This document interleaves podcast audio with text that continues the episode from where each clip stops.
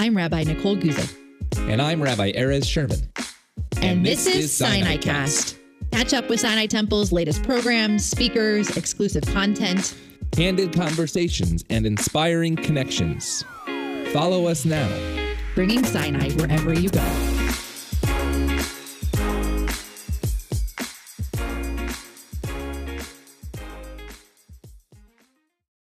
Thank you. Rabbi, are are, uh, are people? Are you, do you have physical uh, presence in the shul yet? We do. Twenty five percent. They have to be masked and social distanced, but we started. So, how was it for a couple? Of, sorry. Well, how was it? Um, it was weird, but it was better than you know. It was better than just doing it on Zoom. At least you got to see people gradually, gradually, I think we'll get by the high holidays. Probably we'll see.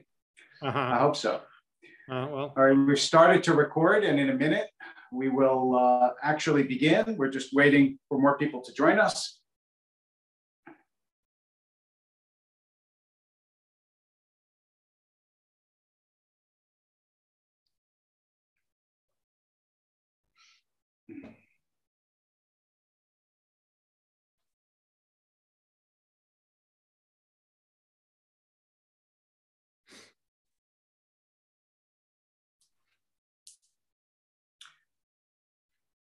I want to welcome all of you to uh, an evening with a legendary television um, creator and uh, and also, by the way, the son of a legendary uh, theater creator. Um, there's a legacy here. Uh, Abe Burrows, who did, among other things, Guys and Dolls, um, and Jimmy Burrows, who has really created um, the modern sitcom that uh, the ones that we all watched or depending on your age, either growing up or uh, now you can watch them actually retroactively. Um, but uh, Cheers and Taxi and Friends and uh, Night Court. Um, and, and we were just talking beforehand uh, about Will and Grace, which was a groundbreaking, groundbreaking sitcom, not only um, in, uh, in the United States, but around the world um, in its portrayal of uh, gay characters and the way that people thought about gay characters, something that I'm going to ask him about. Um, but all these and much more, also directed theater, um, were the handiwork of Jimmy Burrows, who was the creator and producer and director at, of various um, of these series at various times. And so uh, he has graciously consented to give us an hour of his time to talk about television and theater and what's funny and maybe how you break barriers. And so thank you for being here. Uh, a pleasure. I'm happy to be with you. So I wanted to start off actually by asking you when you, you know, there's always a divide in, in, in, any art. Are you making art to entertain people or are you doing it to make a point? So I wonder how you think about um, the sitcoms you made because it's not just that Will and Grace had gay characters. But you think about Taxi. Taxi had like oddball characters that you came to love, and you, the first time you see them, you think of them as oddball, but you don't in the end. Uh, was that part of your design, or did you just want to make people laugh? Um, well, I uh, just to, to, clarify, the one show I created with the Charles Brothers was Cheers. The other Cheers. show was the other shows that uh, I did with Taxi and everything like that, I was I was a resident director on, and our goal was always to make it funny. To to if if you're funny, you can get away with a lot of stuff, and if you're funny, people will watch you, and then you can subtly uh, squeeze in um, soft moments and sweet moments to make to humanize the characters.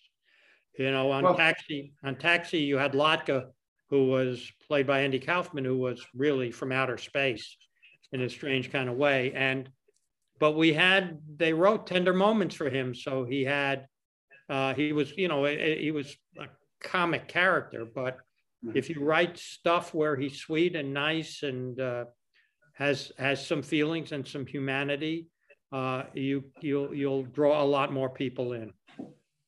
Well, I, so and when you created Cheers, it seems to me like more than any other show that I know of, it was about the setting as much as the characters.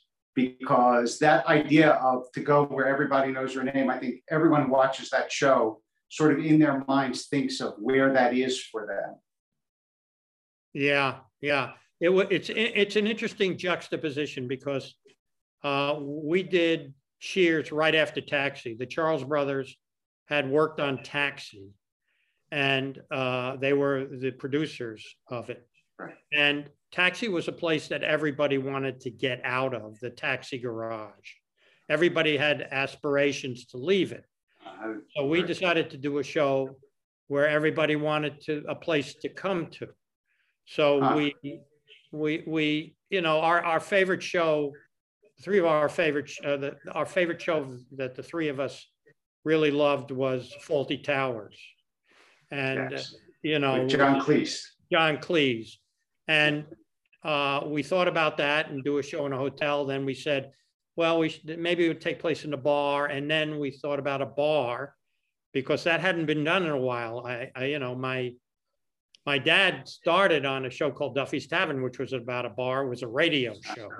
So we we did this bar, and then uh, we all love sports, so it became a sports bar, and then we needed a town that was rabid with its fanhood, and we decided on Boston. So uh, we, I, I, there was probably a little thoughts of uh, doing the antithesis of Taxi and Cheers, but uh, once we settled on that idea, we we tried to make it the most beautiful bar in the world because a lot of people in the country don't like bars and don't like alcohol and right frown upon it. So we tried to make it a place that people would feel comfortable in. Also you made the most lovable character i think that uh, on any sitcom was coach at the Uh-huh. bar so so it was hard to not love the bar when coach was the bartender you know Oh, he, wa- he was a wonderful, he was a wonderful man. so um I I know this is an impossible question, but you're the best person in the world to ask it to. What makes something funny? Uh, okay. Um, you don't know. I don't know. I, my, my dad, my dad, who was a writer and a director, used to say, I can't believe I have these here. He used to say, most people see the world this way. I see the world this way. So it's just, it's, you know, the Talmud, I know what's funny.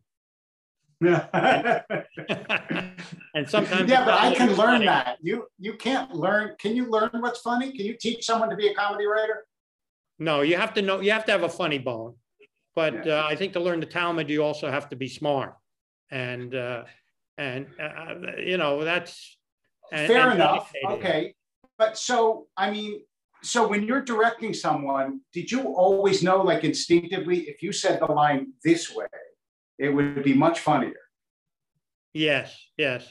I, uh, I often say, you know, because I worked, I worked for my dad for a while. I was a stage manager and then I was a gopher and uh, I did, you know, I directed stuff in summer stock and like that. And, you know, I like to say when, especially when I was a kid, my dad used to take me to rehearsal and I would run around in the back of the theater and occasionally watch.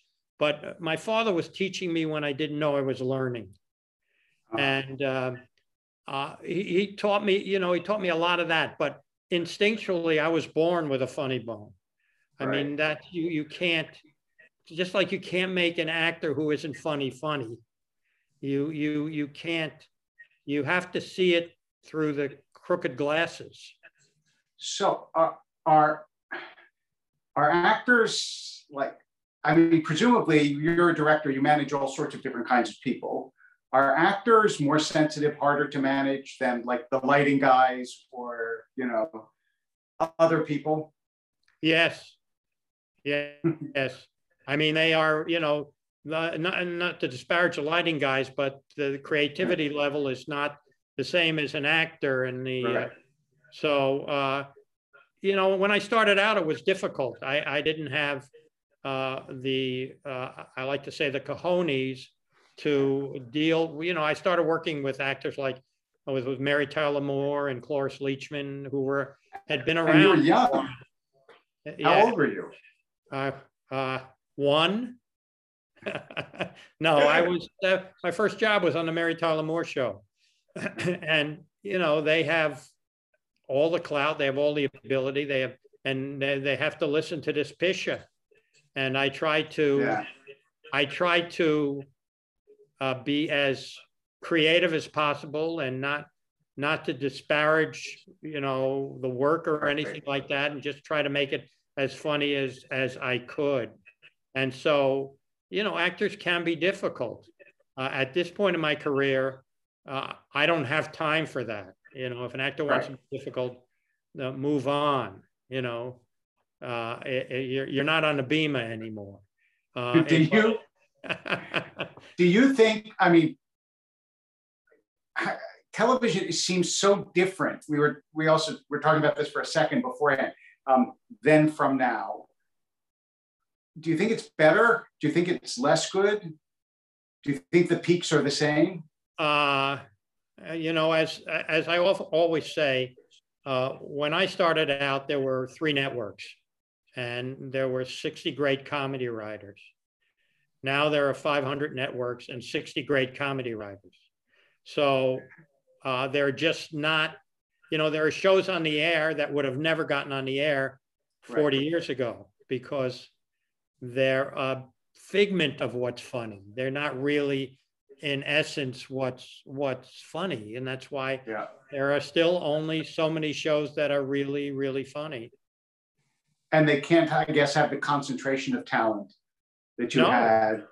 No, I mean, when you have a writer's room filled with really good people, what comes out is amazing. yeah, it's it's it, it was amazing to. I used to uh, in the early days. I used to sit in the writers' room after rehearsal, just so I could hear uh, their intent and everything like that. Because uh, I, I would the next day impart that to the actors. But after a while, I stopped doing that and decided to make my own intent. So. Hmm. uh, uh, it, but but it was great in those there were some wonderful writers and just a lot of them in one room at the same time And it's, I mean, it's a very, it's very different making art with an ensemble. It's like you don't, you're not sitting alone in a room painting, or you're not sitting alone in a room composing or writing. Uh, and so I wonder if a show didn't come out well and you knew that it wasn't your fault, did that bother you? It's like everybody will see my name on it, but I know that actually this guy didn't do what he was supposed to do.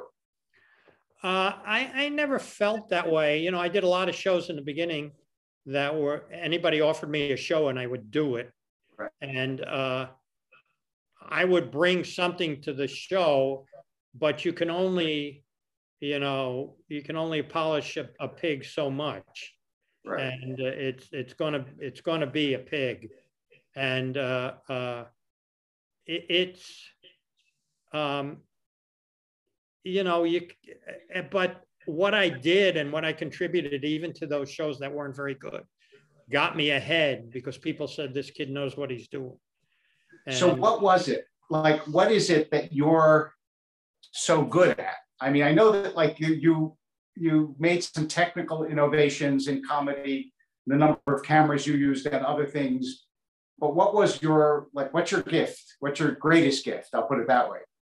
Uh, well, I think my greatest gift is being able to uh, unite a cast and have them become a family, because it's my my and this is in the later years because you know it, started in a little bit with Taxi and then Cheers and then after that uh, it's uh, I, I like to get them to appreciate one another to, to Right. like one another in, in fact to, to love i you know and i don't like to use that word but to love one another and because if they do that that will come across the screen to the audience that they see that these people really like one another. You know, although may they have you have to have disagreements in a show to tell a story. You can't have everybody happy all the time. You have to have an angry person at some point, or anger is not good in, in sitcom. Frustrated person, and it gets ironed out at the end. But that's what I did. You know, that's I think because the most of the shows that I've done uh, have been shows with unknown people that you've never seen before. And I have the ability to somehow bring them together in this homogeneous, to become this homogeneous family that uh, the love that they feel for one another comes across. So I, that actually, I wonder if that's true still today. Cheers people felt like part of your own family. I mean, I, I really did feel, I felt an unbelievable connection to them. And I watched, I, I watched the whole series more than once. Um, I remember lots of lines from it. And I wonder if that do people still feel that way today about characters in television? I don't know. Uh, well, yeah, I think they do. Uh, it's just not as many people uh, uh feel that way about, uh, you know, about there's so many shows that right. people look, people feel strongly about Larry David. They love him. Yeah, I don't know if they feel like he's part of their family. If they do, a little. Well, no, you know. not part of their family, but there are, you know, there are shows that, uh, uh, you know, people uh, do feel like the characters are are part of their part yeah. of it. It really, center, it really was. It came through. Yeah, the center, you know, the center of a show, the center of the shows that I did was always the I call them the windows. That's what the audience looks to to uh, get into the show. Uh, like Ted was the center, uh, Sam. Malone was the center, right. and Judd Hirsch was a center, and Eric McCormack was a center, and on Friends, you kind of Monica Courteney's a little bit of the center in the beginning, but then the center uh, divided, and there's six of them, and uh, uh, you know, I, it's. Uh, I, I think there are shows. I'm hard pressed to think. For instance, I love the Connors. I don't know if you watch the Connors, which is the no. It's the show without that Roseanne was Roseanne, and now it's the Connors. Oh, right, right, right. I, you but I didn't like, see that. You feel like John Goodman. He could be your yeah, friend. That's he's true. he's a wonderful actor, and yes. uh, you feel like uh, you you could you could have a beer with him. Right. Yeah, that is true. Um, and it was, I, I guess, also because it was a family. You felt that way. Right. Um, and certainly, certainly people did feel that way about the Cosbys, although now that's a let's let's let's leave that yeah. it is. Um, so, uh, did you? I mean, was there um, was there a show that you felt um, when you think back on sitcoms? Was there one that stands out like different in nature? or was the process basically the same with different characters? Uh, the process is basically the same. Yeah. It's just different. Uh, you know, I, I uh, the I, the idea of a show never uh, uh, enchanted me as much as the execution of the idea. Uh, huh. Cheers is a show about people in a bar. Right. It's not the greatest idea in the world, but the execution was great. Uh, you know, friends is six people sitting around a coffee house. The execution. So the only the, the, one high concept show I, I did was Third Rock from the Sun, which uh, you know has four aliens in it. So yeah. um, that was literally alien to me. And but I I did it because uh, I wanted to work with John Lithgow. Um, and when you did Will and Grace, like, did you did you know? Um, I mean, I think that David and Max had some idea, but did you know that it was going to have such a social impact? Did you feel that? No, no, not at all. I, I, I uh, you know, I I'm not a proselytizer. I don't do. I leave that to Norman Lear, who was a genius at doing that. I never proselytized. And the boys, you know, when they wrote that script, they wrote a romantic comedy that, that, that wouldn't be consummated. and uh, we were we were surprised. We were surprised. It was and and I I, I often tell this story. I, I drove carpool for Maggie Burrows, who uh, did attend Sinai Sinai Religious School. Yes, she did. Yes, and I drove, and she was 13 or 14, and I would drive on Thursdays, and I would pick up uh, three other kids, and we'd be driving to, to the, at that point she went to Harvard Westlake. We'd be driving there, and uh, after about five minutes, one of the kids, one of her friends, would say, "What's going to be on Will and Grace tonight?" And I would say this and that. And then I thought about it. I would answer the question. I, I thought about it. I said, my God, you have these young teenage kids who are now watching a, a show about gay people. Right. And they are into the show. This maybe is going to help when they grow up to accept gay people. But we never set out to do them. We just set out to do this romantic comedy that couldn't be consummated and uh, make it as funny as possible because we knew we knew 25% of the country would probably not watch the show because it had uh, uh, gay people in it. So, and there was probably another 20% that were, were suspect. So we figured if we could get them to watch and just a little bit, just one bit, and it was funny that they would stay, they would continue. And that's what happened. We were very lucky. I mean, we didn't break that. Ellen, Ellen broke down the door and we busted through it. Uh, that's how I like to describe it. It's amazing, though. Part of the lesson is, you know, if you're funny, you can you can get past people's defenses in a yes. really powerful way. Um, yes, I guess we even. I, am sorry, I don't. I hate no, to interrupt. No. I hate to interrupt the rabbi. Right. no. There are times during the sermon which I wish I could, but uh, uh, we, in fact, we we were so concerned about getting people that the first year, year and a half, we thought we would indicate that Will and Grace would get, you know, Will would take the magic pills and cure his homosexuality, and he and Grace would be a couple. So in the pilot, there's a kiss at the end of the pilot. Yeah. And at the end of the first year, there's a kiss under the chuppah. I think it's a chuppah. Uh, yeah, I think it is. And uh, so we just did that just to mislead America. Right. and it worked. Yeah. Uh, and and I wonder um, if, like, as it went on, did it then give you the freedom to once you realized that people were hooked on the show to to uh, I mean, did the boundaries get easier? Oh yeah, oh yeah. We could get away with a lot of stuff. I mean, that show is outrageous. It's an outrageous show. We say some things on that show because euphemisms are funnier than the actual word. Right. Especially Megan Mullally is she's I, I mean I know the things she says crazy.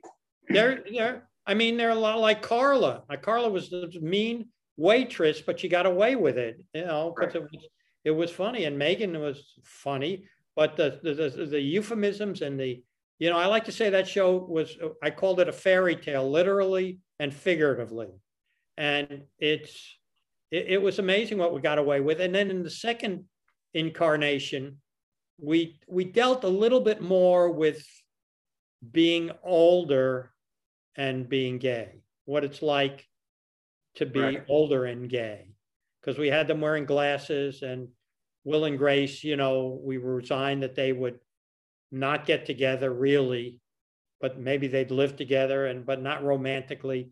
So um, we we got a lot more poignant in uh, in the second permutation. So, do you think that it it's harder in some ways to be funny because there's nothing you can't say? I mean, you can't shock an audience anymore. Uh, no, but uh, that's why I say the euphemism is is is so much better than the actual word Right. because people go, "Oh my God, they thought of that for that word." You know, you you know, we've if you if you watch Will and Grace, there are so many euphemisms. It's it's. it- I mean, I just remember like when Richard Pryor would do his monologues, he would shock you with what he said. But now it's very hard for, I mean, what can a comedian possibly say that would actually shock their audience? I, I, I have no idea. I mean, Yeah. I you know, I watch I watch Shameless, Mhm. uh, which Right. was on. You know, it's a comedy. It's it's uh, it was on uh, Showtime, and I was shocked. Yeah. Oh, I was okay. shocked. Yeah.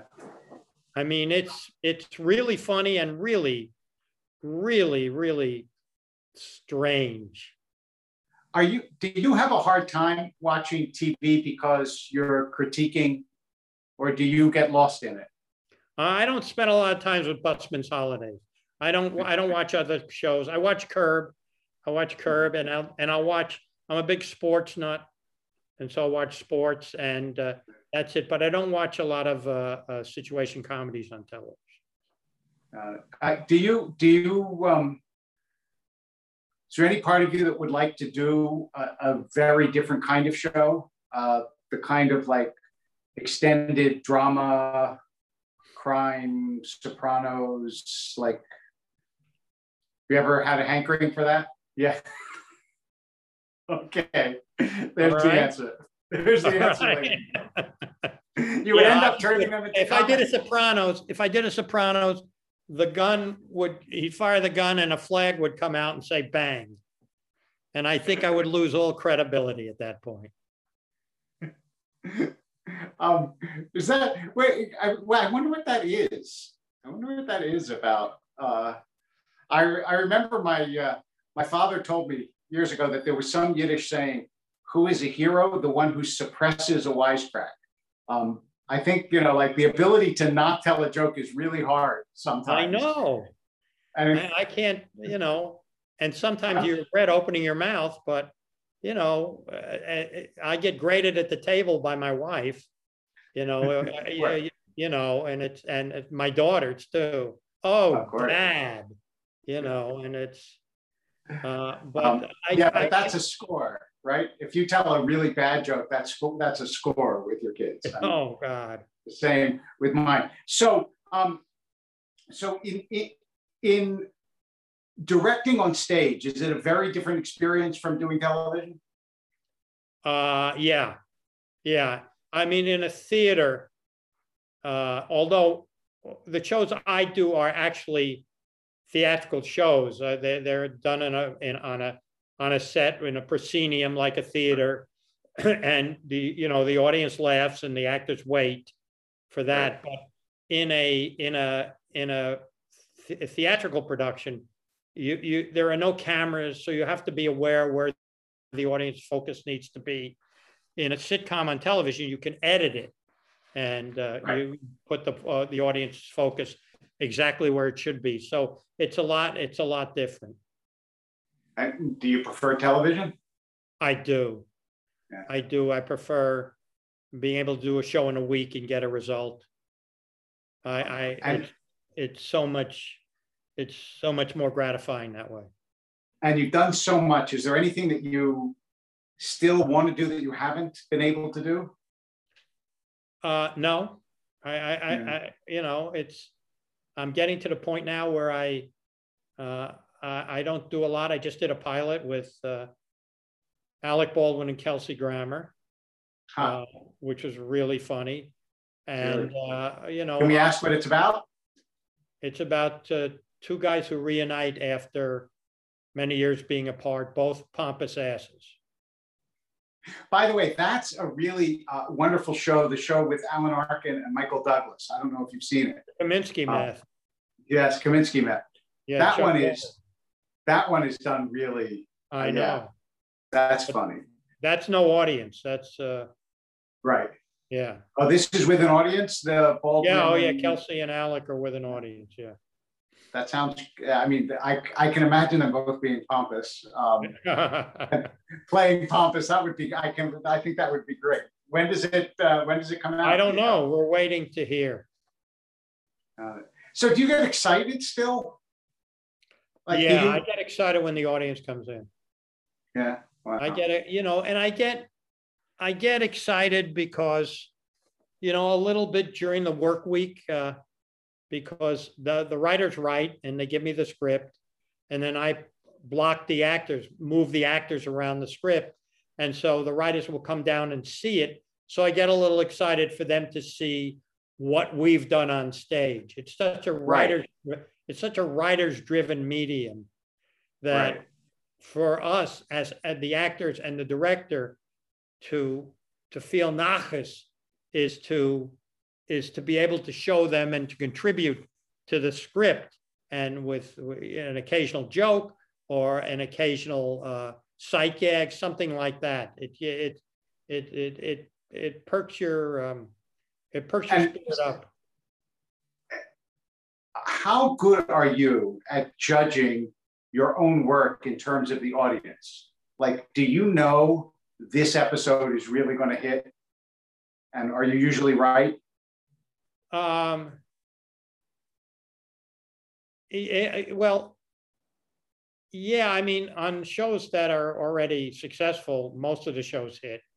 Uh, mm-hmm. when I do pilots, when I did the pilot of Cheers, um, we thought we had a good show. And uh, uh, always on pilots, which is the first show of a series, uh, I bring in an audience uh, four days before we shoot the show. And on this show, uh, on Cheers, I brought in an audience, and it was mainly uh, Seabees from uh, Camp Pendleton, Marines. And uh, I, I, looked at, at, at Glen Charles and I said, "Oh my God, this doesn't bode well." And they they started to laugh a little bit, and then Norm entered, and they went through the roof. And uh, so I knew then. Then they got engaged in the characters and then I knew I knew it on the Friends pilot, I knew on the Will and Grace pilot, I knew it on the Third Rock pilot. I knew that, you know, that's the best thing you can do is to bring an audience in before, because the audience can tell you where it's lagging, whether they right. like characters, whether they like some jokes. You can always change the jokes. So, um, you know, those those are the moments I remember. So, why are Jews funny? Why are Jews funny? Yeah because they pay the audience to laugh. See, that's the kind of thing you can't say on television. I know, or on a on a on a on a Zoom call. Uh, or on a Zoom call. They've uh, they've always been funny. I don't know why. Why yeah. are they good with money? Uh, I, I, some aren't. Uh, believe me, I can introduce you to some who aren't. I um, know, but some but Jews aren't funny either. Some, some Jews aren't funny. Um, but it's really, I mean, is it still the case are comedy writers and so on, do you find a lot of them are still Jewish or is that fading? Uh, I think that's fading because yeah. there are, you know, there are so many venues now. After right. a while, you run out of funny Jews, you know? Yeah. Uh, you run out of funny Jews. that's a funny line. Um, I, but there are still, I, I mean, like I hear this even from obviously they grow up in Los Angeles, but I think it's true all over. There's still so many people who want to be in the entertainment industry at, at like so many different levels. So when you get approaches, I'm sure you must like give me advice. What do I do? How do I, you know, how do I get there? What's your best advice for people? Uh, I, this is what I say. Um, uh, knock on every door you can possibly knock on to get in. Get in any way you can as a gopher, as a as as a runner, as as an assistant, as a writing assistant. Get in because if you're around a set, stuff will happen to you. You'll be, maybe be asked to pick up an actor, so you make a, a connection that way. Once you're there, and you want to do something like direct or write or something like that, make sure that when you want to do that, you're ready to do that. Right. Don't don't go, you know, getting your foot in the door is not that difficult. Getting that opportunity before you're ready is you're dead. Getting the opportunity when you're ready is a blessing. And huh. so don't shoot for the moon till you're ready, till you build your rocket ship. Huh. And then because you don't get that many opportunities to show your wares. No, it's a, it's such a competitive business that I, I'm sure you're right that if you don't if you don't take advantage at the time, they're not going to try you again. No, go on to the next guy. Um, has the position of women changed dramatically inside the entertainment industry since you began? Yes. Yes, absolutely. There are a lot more women directors. Uh, there are a lot more women writers. Uh, actors and actresses have always been the same. Uh, there are a lot more women on the crew, cameramen, lighting, lighting people, and stuff like that. So yes. And, and what about? I was going to ask about diversity in general and color too. Oh well, that's a big thing now. Networks want that. There's a big push for diversity, and it's uh, it's it's required now. The, the the the pilot I did had to have a diverse crew. The one I just did. So you know they're you're reaching out to uh, to uh, uh, to to blacks, to Asians, to Latinx to to be on your crews. And um, is it? I mean, I, I assume that that's that can't be easy because there may not be the people there with the skills in whatever group that you need. So presumably there must be a lot of recruiting now um, going on. Yeah, yeah, and it's you know it, it, it was it's tough because I've had I have a camera crew that I've worked with for 25 years, and they, um, you know, I like to use them. They make my life easier, and uh, but right. now there's uh, there's a uh, a quest to make it much more diverse. So, okay, somebody asked the question, which is actually kind of an interesting question. If there was somebody who somebody who you never worked with, who's they said who's no longer living, although I'd be curious to know both. Someone is there a living actor, um, or or also from the past who you would most want to work with? If you could like some summon someone up from the grave and and and and shoot a shoot a pilot with them, who would it be? Wow. Uh, probably uh, oh, uh, Cary Grant. Yeah. Huh. Talking he could be funny. Yeah. He, he, could be very funny. He was very funny, but yeah. you didn't know it till till he started making the comedy. You right. Know, I, he he would I would I would love to work with him, but I'm not sure he'd do a sitcom. Yeah. Is there any living actor that you haven't worked with that you've really always said that that that, that person would be fun to work with? Uh, wow. Uh, uh, oh God. Hmm. I don't know. I wonder if there are any foreign actors, for example, who. Uh, I'd love to work with Gérard Depardieu. Yeah. He's a friend, a wonderful French actor. Yeah. And uh, uh, I, I, would love, I, I love his, his, he's burly like this. And I think he has this huge physical presence, right? Yeah, he's really funny. Yeah. Um, that I could, I, I could actually see that, that he could be incredibly funny because he's, yeah. Uh, what do you, I mean, I, I know that you, you can't exactly tell us, but what is it about the fact that there are some people who, when they show up on camera, you just have to look at them? What is what is that quality? I mean, and can you spot that? Do you know it before they get on camera? Do you see an actor like in person and say, if I put that person on camera, you're going to have to look at them? Uh, it's just star quality. It's just yeah. a, it's a it's a gift the pilot I did, I did B Positive. Annaleigh Ashford, who plays the girl on B Positive, has that face you just want to look at. Huh. You know, you don't. Uh, yeah, you, there there are certain face. Uh, uh, Leo Leo DiCaprio has a great face. and Yeah. that's why they they become movie stars because they have that they have that glint.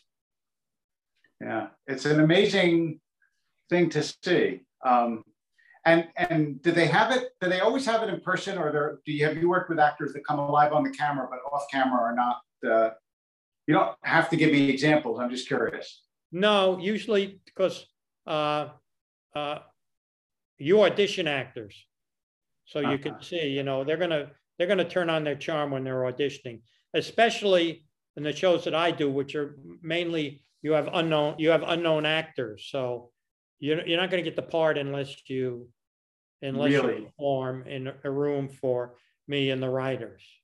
You know, I remember in um, I think it was uh, La La Land where they had a scene where they where they showed someone doing various auditions and that they were really cut, you know, in a sort of brutal way. And I think I didn't realize until that moment, which I suppose sounds stupid, but the truth is I, I've never really thought about acting, um, how incredibly exposed and vulnerable you are as an actor when you audition for someone. And and it does take an enormous amount of courage or self-confidence or denial or whatever it is to be able to do that. Yes, yes. Uh, when people talk to me about wanting to be actors, I say you got to have a hearty stomach, and you got to. the best thing to do is think your talent that people didn't see your talent when they said Hmm. next or thank you, you know. Right. And and again, it could be that you're acting and you're in the you're in the wrong place at the wrong time. Uh, I often Yeah. talk about, uh, you know, casting, uh, which there's a lot of luck involved in casting. Um, when I did the pilot for Friends in '94, it was I was already doing four pilots, and I read this script, and I said I have to do this show, and it was the last pilot I did at the end of pilot season, and those six actors were available. Hmm, really? So, Wow. you know, I'm sure they had read for other stuff. Right. You know, they had been walked into offices and been told next, but those six were available, and uh, that's what happened. So there is a lot of luck involved. And and also, I mean, I think anybody who doubts that talent can override almost anything just has to see Louis in Taxi. Because if you look at this guy, you would think this guy will never ever be an actor, right? If he walked into the room and said, "I want to be an actor, Dad," you know, if you were a good father, you would say, "Choose something else," right? It's not going to work. It's not going to work for you. But he's I, I, he's amazing. He's just amazing. So- Yeah, I mean, he's uh, he he came in to read for Taxi, and he walked in the door. He threw the script on the table, and he said, "Who wrote this crap?" He did. He said that, and that was he was Louis. He was being Louis. That's Now, Danny DeVito. For those of you who don't know the don't know Louis. Yeah, he was Danny DeVito, who's you know a wonderful director too. I mean, it's just it, it really is. It, it's a it's an abject lesson in if you're really really gifted, then it will come through, um, and other things won't block you because, as you said, you know. Anyway, so that, that's I always thought of him as a, as a wonderful model. It's just like it's just like the you know when I was growing up, Calvin Murphy. Then there are some others too who was like five eight, and you thought this guy's never going to make it NBA, but he could. He was amazing. He was Um, he was just incredibly gifted. So, uh, and I'm sure there have been a couple of other NBA players also of uh, who've been like your height and my height, but they still play in the NBA. I Go know. figure. Um, not, by the way, Jewish. None of them. Just want to make that. be. Just Wait make a that minute. When I used to watch the Knicks, when I used to watch the Knicks in New York City, uh, half the team was Jewish. Yeah, there was a time. Ma- Max was a time. Ozlowski was Jewish. You know, there were th- three or four of them. Yes, Nat Holman before them, or Right. early on in basketball. Right. Yeah, yeah, it's true. And wasn't Dolph Schayes? I think he was. Adolph Schayes, yeah, Syracuse. Yeah. Yeah, he was Jewish. Small So- book. so I take it back. I take it back. Um, so just I, just two more questions, if I can, and then uh, we will let you uh, get back to your evening and to your family. Um, so the first is uh, the um, if you're watching television, like when you speak to, to a writer and you say to them, "How should I read?" I mean, most people when they're watching television just watch it. Is there anything like that you think people could look for that would enhance their experience? Any ways they could watch actors that they would learn more about watching? I mean, is there any like professional tips on how to watch? Um, uh, it, it's hard because uh, when the show gets to television, they've taken the best takes of the actor, of all the actors, and put them together.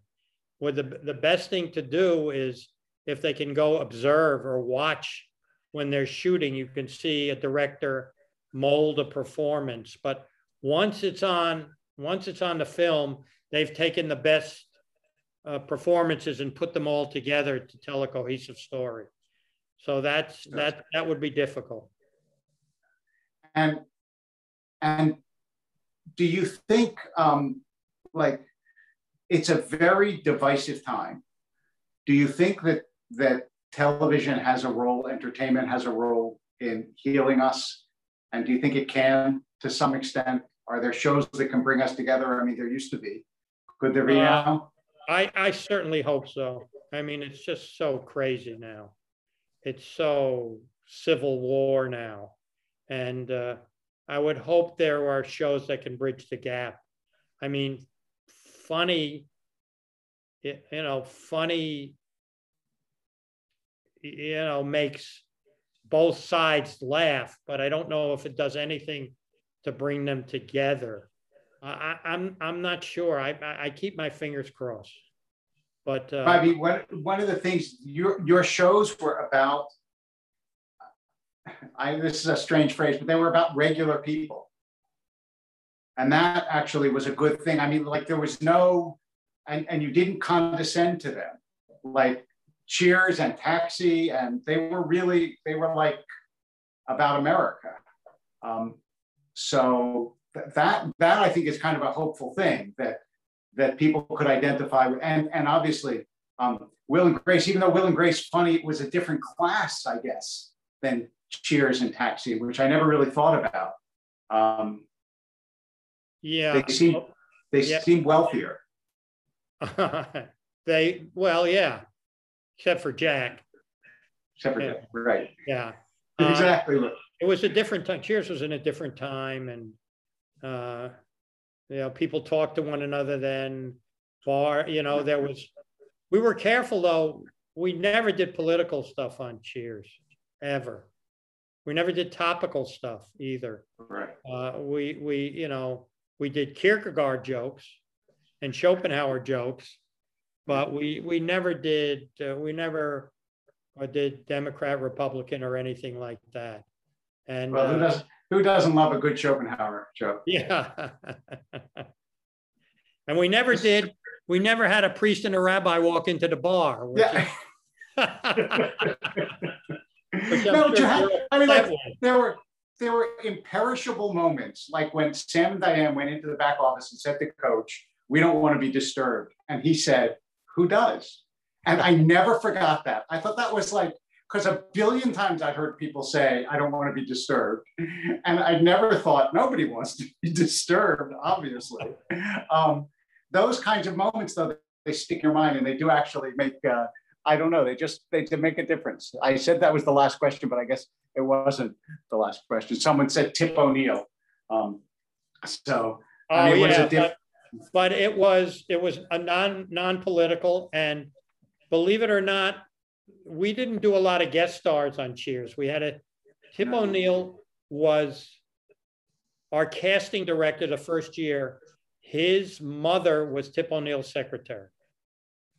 Wow. And we, you know, we we reached out to him. He was in Palm Springs. We reached out to him and we said, you know, you're in Boston. Would you like to uh, would you like to do the show? And he said, sure.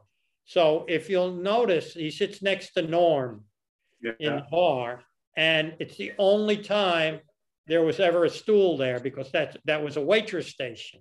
That's where Carla and Diane Right, came. Carla There used to- was a right. Stool there, and uh, but we never was no politics. Uh, we had Gary Hart on, but uh, again, it was you know, it it, it was Well- not political. Tip O'Neill was all politics are local. And It was very, and it was your local place. So, yes. um, well, thank you. This was really wonderful. And uh, I, I, I just, you know, I said to my daughter um, beforehand, I said, told her that I was going to interview you. And I said, is there anything you want to ask him or say to him? She said, no, just thank him for all the time that he made me laugh. So oh, um, I think so we all want to say that. will you give her? Will you give her my best? I will. I And, uh, absolutely will. You know, it's, uh, and, Yeah. and continue, Rabbi, continue to be funny. And if you need you. props, if you Thank need you. props, you know, a seltzer bottle, Exactly. That's right. chance at singing, To spray, to spray at the congregation, right? Yeah, spray the great. congregation. I mean, just, uh, uh, you know, uh, it, it's always a pleasure to talk to you and. Thank uh, you. And to you.